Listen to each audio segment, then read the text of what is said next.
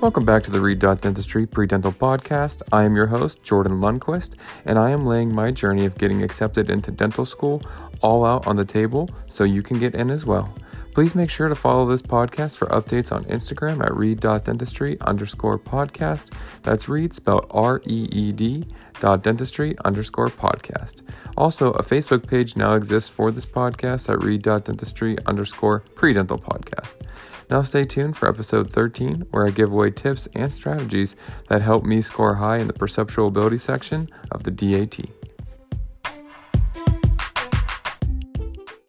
Thank you once again for tuning in. Today we are shifting gears back to the DAT because I've noticed that a lot of you are about to take this test and have concerns about some of the sections on the DAT and how to go about preparing for them. I feel like the biggest area of concern is perceptual ability, and this makes sense because it is so foreign from anything you have ever seen. And this is how it is supposed to be at first, so don't worry. I am here to help bring perspective to this section, and hopefully, what I have to say today will help you strategize in a way that will help you nail down this section. I will be I will be breaking today's episode down into seven segments representing general advice followed by the six different sections of perceptual ability. And those sections are your keyhole, angle ranking, pattern folding, top front end, hole punching, and cube counting. I wanted to first start out with general advice before we get into the specific sections. And I've mentioned this before, but the best thing you can do when approaching the perceptual ability uh, sections is to practice, practice, practice. This is going to come off very foreign at first, and the only way you're going to get better at it is through practice. And then I promise you, if you practice, it is going to become second nature. And it's really not a section that, as test day approaches, that you should be worried about because you should just know how to do it. It should be like a skill, like riding a bicycle. And then don't get stuck or caught up on one question. Remember on the DAT that that question might not even be graded. So this is, um, and I think they might even tell you this ahead of time, whether you're looking this up in whatever study material you have for the DAT. But they do make mention that there are certain questions that are just for their examining purposes only. That question might not necessarily be graded for or against your credit. They're just trying to determine whether that is a good question. So it's kind of a question in observance. So that's definitely more of an incentive not to get caught up on any one question. Just put down your best answer and move forward.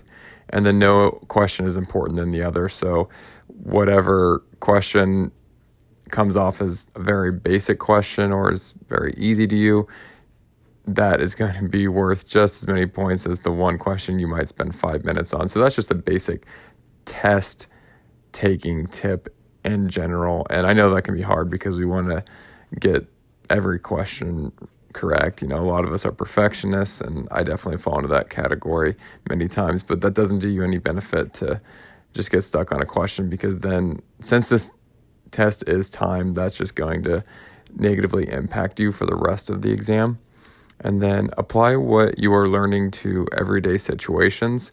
So, this is something that really helped me, and I'll get into more detail about this later. But I started looking at every object in front of me because every object can be viewed from a three dimensional perspective, and I would take that object and be like, okay, how would this reflect on this certain section of the of the perceptual ability on the DAT?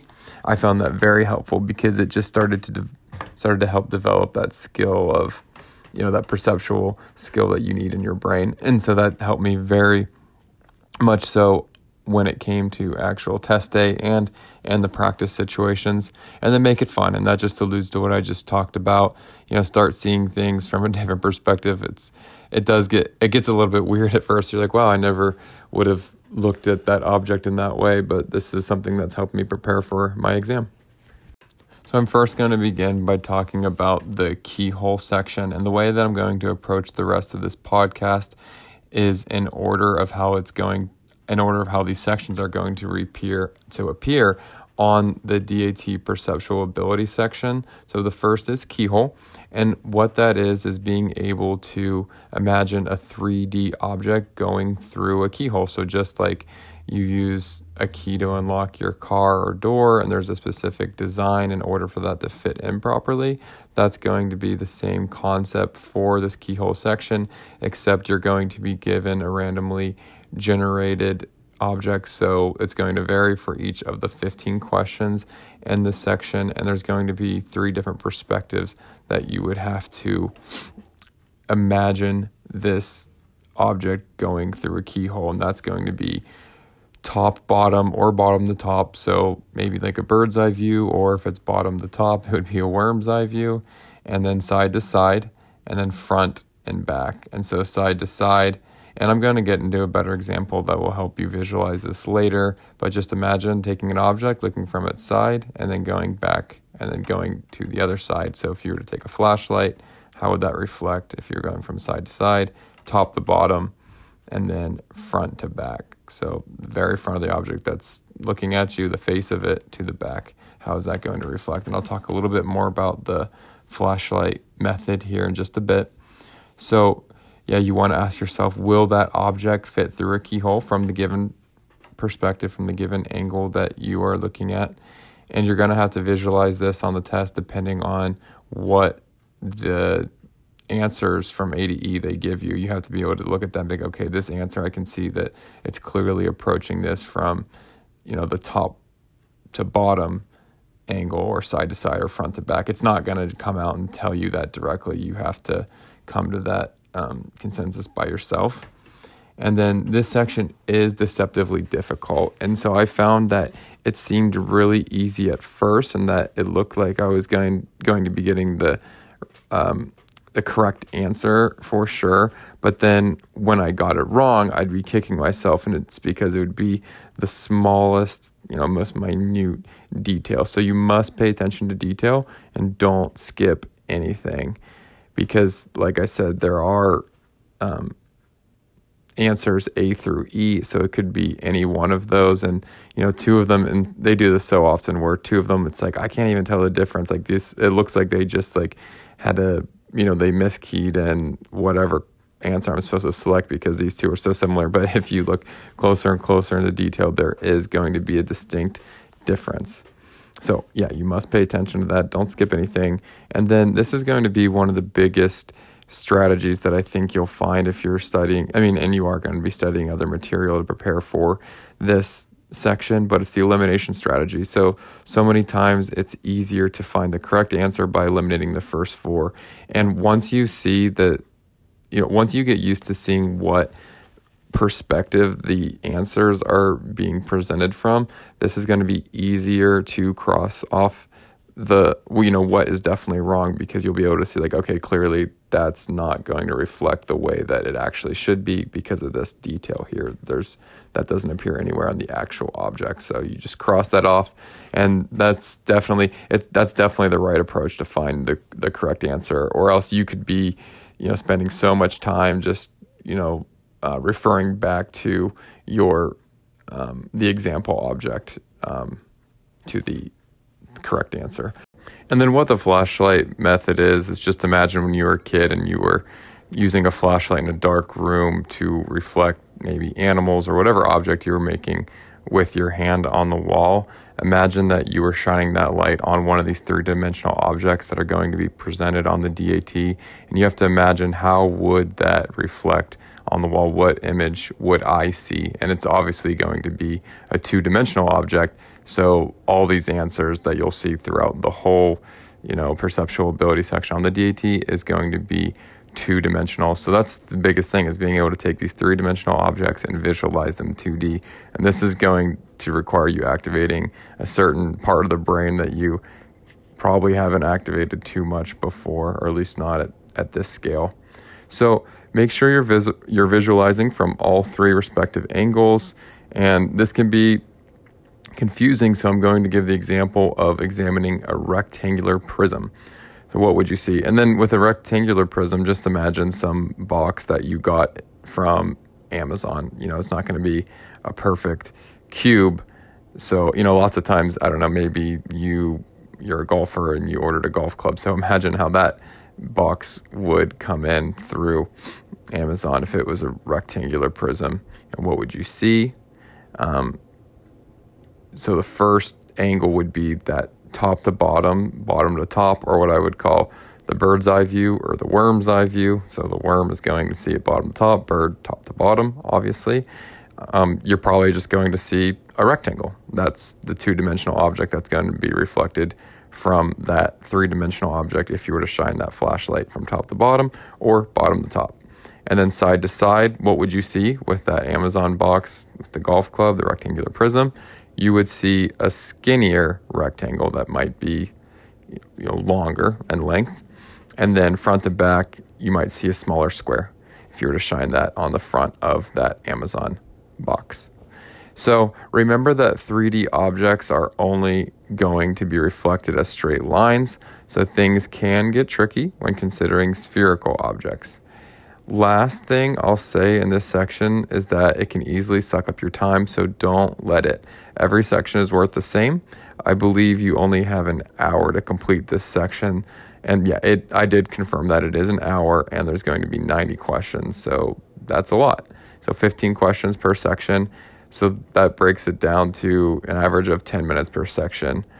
Um, and you're going to see too, like which sections are going to be easier and which ones are going to be more difficult. So obviously, it's not like you have to spend 10 section or sorry, 10 minutes per section, but maybe if there's one section that you spend five minutes on, it means that you spend 15 minutes on another section. So there is going to be some compensation, some give and take, and you know, you just definitely have to get to the point where this is second nature, where you're not thinking about it because you do not want to waste time. The next section is top front end. And I personally found this section most difficult, but your experience could be different.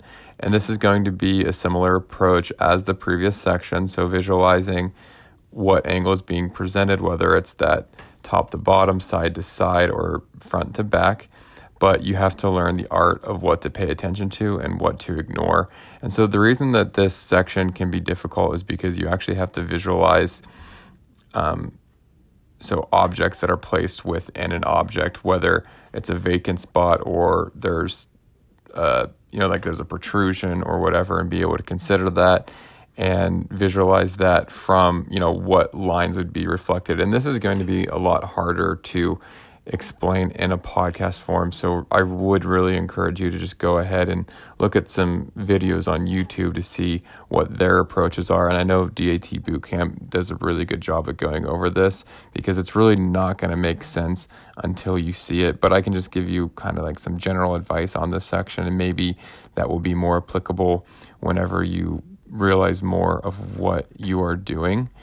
And um, my but I do want to mention that my best advice for this section is literally to look at any object around you and visualize how this would reflect um, on this section of the test. So taking any object and doing the top front end, um, just I guess I would just call the top front end test on that object.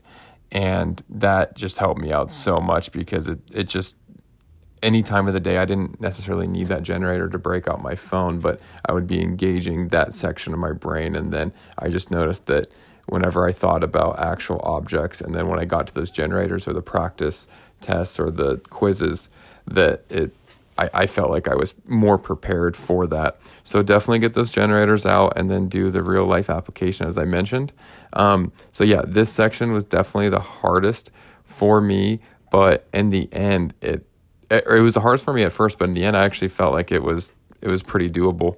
And but it is easy to spend a lot of time on this section. So what I would always advise is because and you'll see like there's different tools that you're going to be given on the test where it's like you can mark that certain question that you don't want to answer right away and it'll automatically bring you back to that question at the end. So you're not wasting time like you know scrolling through what questions you didn't answer. So that is a super nice tool. So what i would suggest if you get caught up on something just move forward because some of them will um, you know come across easier will come to you more naturally than others.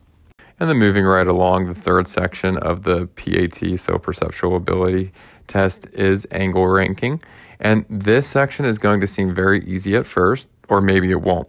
But again, be careful. This is definitely the section where you have to make up time, and that is a definite thing. Um, you do not want to spend a lot of time on this section because these answers, while it can be a little bit tricky, you should not be caught up because it is pretty straightforward and you shouldn't be taking more than 10 seconds per question. And sometimes, too, I know like one of the best I, I wouldn't say one of the best, but one of the approaches that some students find very helpful is as soon as the question flashes on the screen, just be like, oh, like naturally just see which one jumps out to you just from like the naked eye test that this one's definitely the biggest. Lots of times that will help you get the right answer, but these angles are going to be presented from, you know, from rotating views. So that makes it hard. It's not like they're all going to be on the same axis and that'll make more sense once you see it again. But um like I said, you shouldn't be taking more than 10 seconds and do not second guess because most likely this is because I know like a lot of teachers shared that um, advice, you know, during my undergrad or in high school or whatever. And I, I don't really know if that's the greatest advice to, um, no, not second guess because I feel like, yeah, you definitely notice the times when you should have just left your answer correct, but I think so often we might second guess and it might be to our benefit. But in this situation, I really don't think that you should second guess because your brain will start to play tricks on you and start to imagine that angle being the biggest, even though maybe it wasn't. And so I think um, what's going to come to you. I, I, think the brain is funny in this section in that it is going to recognize at first like which one's the biggest angle or which one's the smallest angle. But then obviously the more you think about it, the more you're going to allow, you know, like personal bias to interfere. And then the brain will begin to see it in the way that you want it to be seen. And so to remember that the angle ranking, so you're going to have to take each of the four, I believe in this section it is only four different yeah, it is. It's only four different angles that they give you, and you have to put them in order of like either like ascending um, to descending of you know of how big the angle is, or um, or how small the angle is. So I mean, finding out which angle is the biggest is just as useful as finding out which angle is the smallest. And then eliminating always works best. So there's many times too, and I think I'm I think I am going to mention this point upcoming but if you were to take two of the angles, sometimes it's way easier to compare those two angles than one angle to all the other three because you're going to be able to see like okay clearly this angle is bigger than the other or smaller than the other and that's going to reflect you're going to be able to use that information that you know absolutely in the given multiple choice answers to cross off and eliminate. Like, okay, it can't be this one because I know that angle B is definitely bigger than angle C. And in this answer, it's alluding to the fact that C is bigger than B, which is incorrect. So cross that off, and that'll definitely help you. But I think a lot of times in this section, of all the other sections, is the one where you might be able to know with absoluteness that, okay, this angle is definitely the biggest. And it looks like in the multiple choice, there's only one. Um, answer there that would reflect that you know C is the biggest because I know C is the biggest. But many times it's not going to be that easy because some of them might have you know C is the biggest in every answer. So then you know you have to find out okay, so what is where is the point of reference as far as the difference is concerned. And um, so there are different techniques too. Like I said, you can just use the technique of you know the flash technique, I guess I would call it, where right from the bat, you see that this angle is the biggest or the smallest. But one of the other techniques is the ski slope approach or laptop. I think that these are kind of similar, but imagine, you know, skiing or if you're a snowboarder, going down each of these angles, how steep would it be?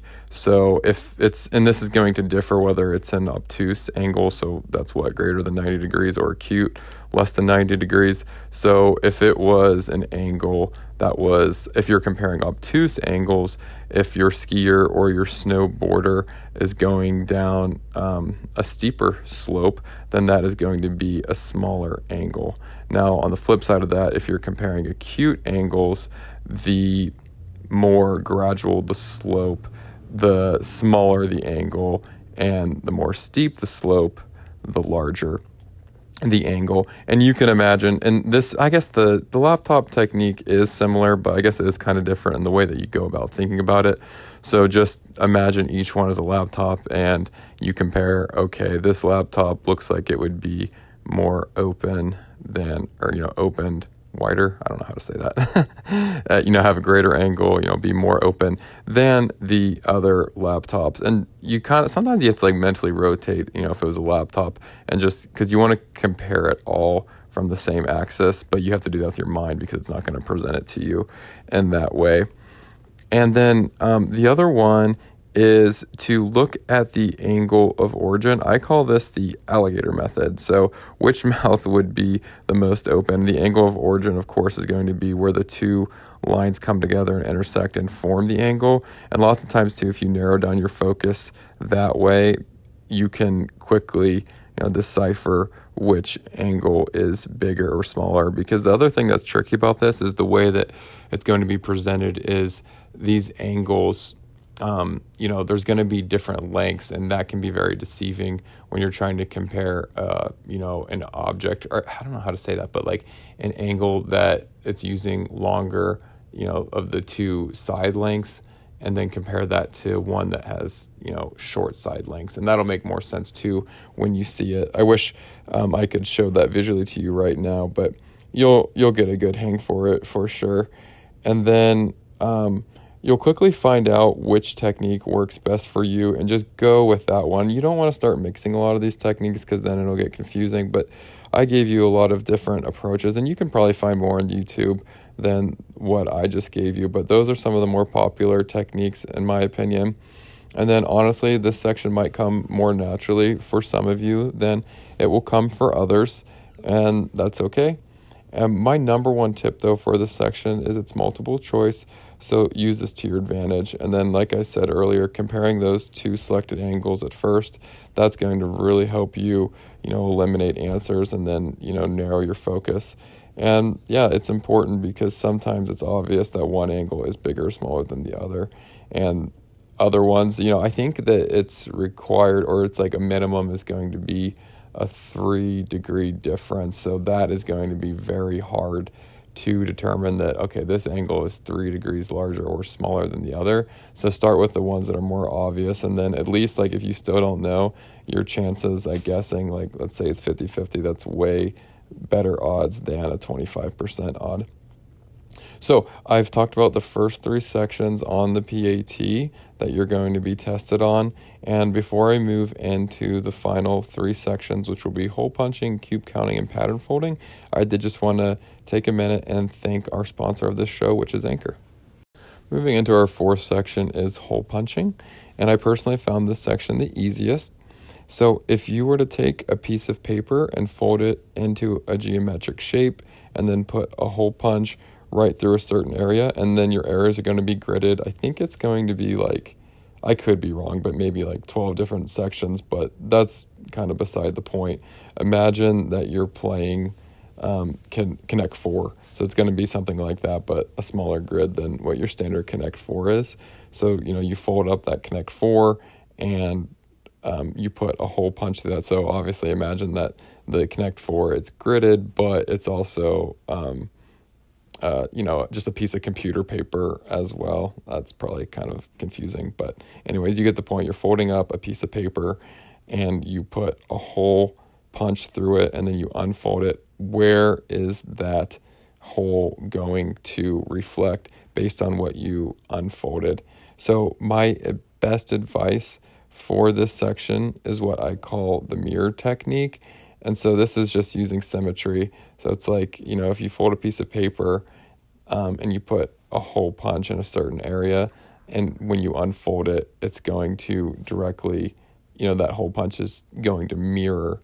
Um, it's going, or sorry, the hole punch is going to appear in the mirror section. So um, if I hole punch something in the top left corner, it's also going to appear in the bottom left corner, depending on you know which way that the fold was made, and that'll make more sense once you once you actually begin to see these things for yourself.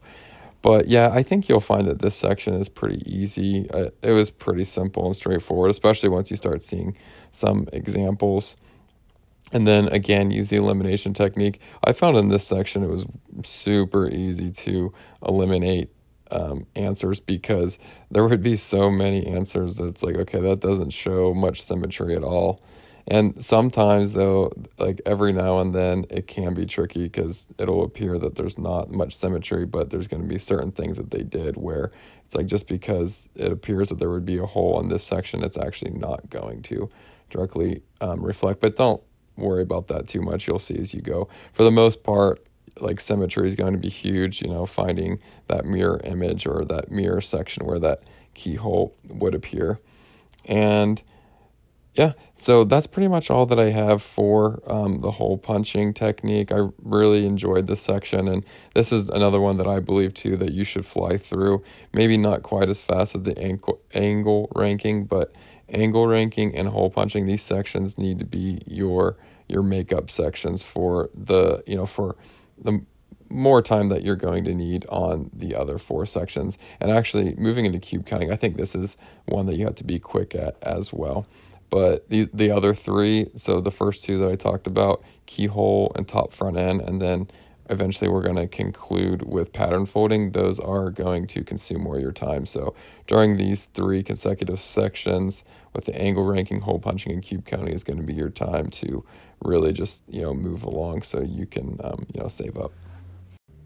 Our second to last section is cube counting, and you will see a lot of different advice for this section, but I personally found that um, they made this section far more complicated than it needed to be, and you'll definitely see what I mean. But essentially, what what this is is you're imagining. So there's going to be these cubes that um, are going to be connected in a certain pattern, and you know cubes are stacked on top of each other and side by side.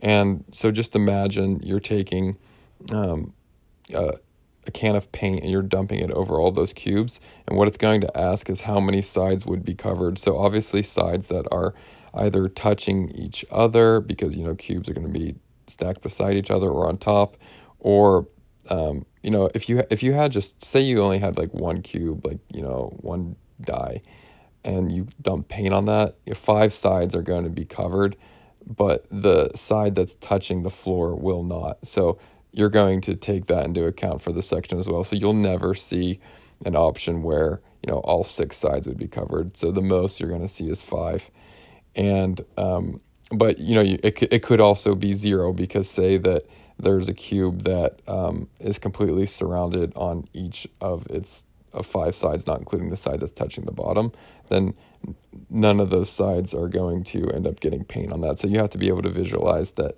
okay, I definitely know that there is a cube in the middle there because um, there has to be, or else the cubes that are, you know, coming up and forming a tower wouldn't have anything to sit on. So that's going to be huge. And eventually you're going to get to the point too where you'll just be able to look at whatever cube you were wanting to examine, and just know that, okay, that's going to be zero, or that's going to be definitely only one side, two, three, four, five. And that's going to, at first, it's going to be hard. You're going to have to maybe like actually count in your head how many sides would be covered. And um, one of the strategies, strategies that they give you that I don't really like because again it is such a time crunch this test and i feel like you need to make up time in this section is they're going to want you to write out a table for each one. And first, it's like you're going to have to determine how many cubes will be in this object. And then you'll make your table on the left zero through five, and then you'll start to tally.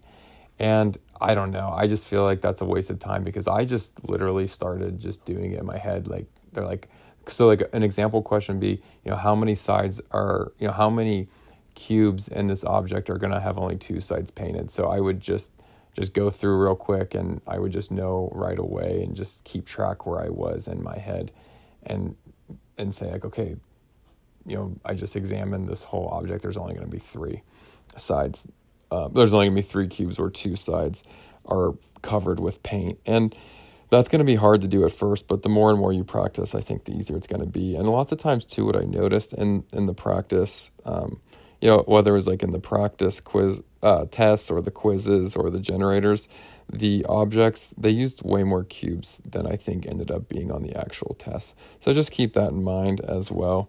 And you do need to keep track of where you are because you don't want to recount the same cube because that's obviously going to throw off your answer. And our final section is pattern folding. I'm actually not going to say a ton about this section. Um, it is because I think it is kind of simple, but this is one of the more difficult um, sections. So I say that it's simple in the way that it's clear what you have to be able to do, but it's difficult because some of the objects that they use are pretty extravagant or there's just a lot of detail in them. So the most simple object would be okay, the Amazon box came in the mail. What would that look like if you unfolded that whole box? And that's you're gonna have to use those that type those type of skills and apply that towards all these objects they're going to give you. But just to touch on this briefly, and you know, just some advice that I would give is to pick a section of the object and follow it. So, narrowing down on a section of the object will allow you to focus and zero in on that section. And if the area you picked doesn't help you eliminate, zero in on another area. So, you're going to be able to, and I, you can apply this strategy for a lot of sections on the PAT, but where you just pick a certain area and you see how that's trying to be reflected in the given answers. And then obviously, if you know that it's clear that it's this area they're talking about and you see that there's like a little difference, then you'll be able to cross that off and eliminate it. And that's all going to make more sense to you as you practice. Now, just a quick summary of what we went over is first, I gave general advice, you know, how to how to best prepare for this section of the DAT. And the best thing you can do is just practice and look for ways to be efficient. And a lot of the things that I share are things that work personally for me, and you might be totally different. So that's why practice is essential, just to find out what you you are most comfortable with. Because this is the one section where uniqueness is definitely very uh, prevalent, depending on um, you know who who is taking the this the test. Because while all the other um, areas of the test, it seems like there's maybe you know one or possibly two different approaches to get that exact answer. You know, like with a lot of the chemistries, you're going to need a certain formula, or definitely with the math section, you're going to need to know a certain formula. With the perceptual ability, this is just going to, there's so many different ways where you could approach and visualize something, and that's what makes it pretty cool as well. And then, you know, we went over the keyhole, top front end, hole punching, cube counting, and pattern folding techniques. And the best thing you can do uh, to summarize all those sections up is to eliminate what is definitely incorrect because there's going to be a lot of answers that are going to appear similar. So it's going to be hard off the bat to be like, okay, this is definitely the right answer. So elimination technique is the number one technique of everything that I went over.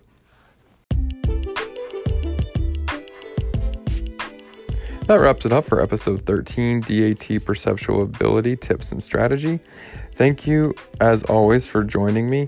Any of you can always feel free to contact me at jordanreed394 at gmail.com. Tell me what you like about the podcast and some improvements you'd like to see so this show can be more beneficial for all of us. Also, if you're enjoying what you are hearing, please do me a favor and subscribe to this podcast by hitting the subscribe button on whichever platform you are listening from so you can receive the latest updates. And please take a minute of your time to leave this podcast a review. This will help tremendously in keeping this podcast going. Also, please share this podcast with someone else you think could benefit from it. I have now started a Facebook page for this podcast, so you can go on Facebook and join the read.dentistry underscore pre-dental podcast or follow this podcast on Instagram at read.dentistry underscore podcast. Tomorrow, we will start discussing the biology section of the DAT. I look forward to then, and until next time, peace.